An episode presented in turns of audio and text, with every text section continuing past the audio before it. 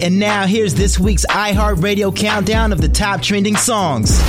Kicking off the countdown this week is DJ Khaled with For Free, slipping a place to take over number five. This so so good, I shouldn't have to f- for free.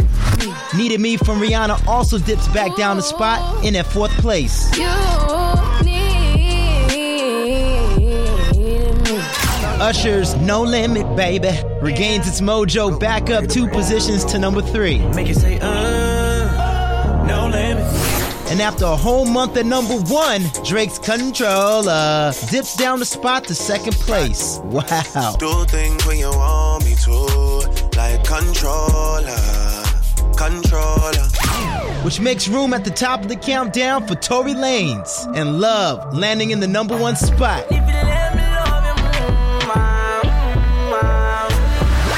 And those are your top trending songs of the week. Hear them all on iHeartRadio.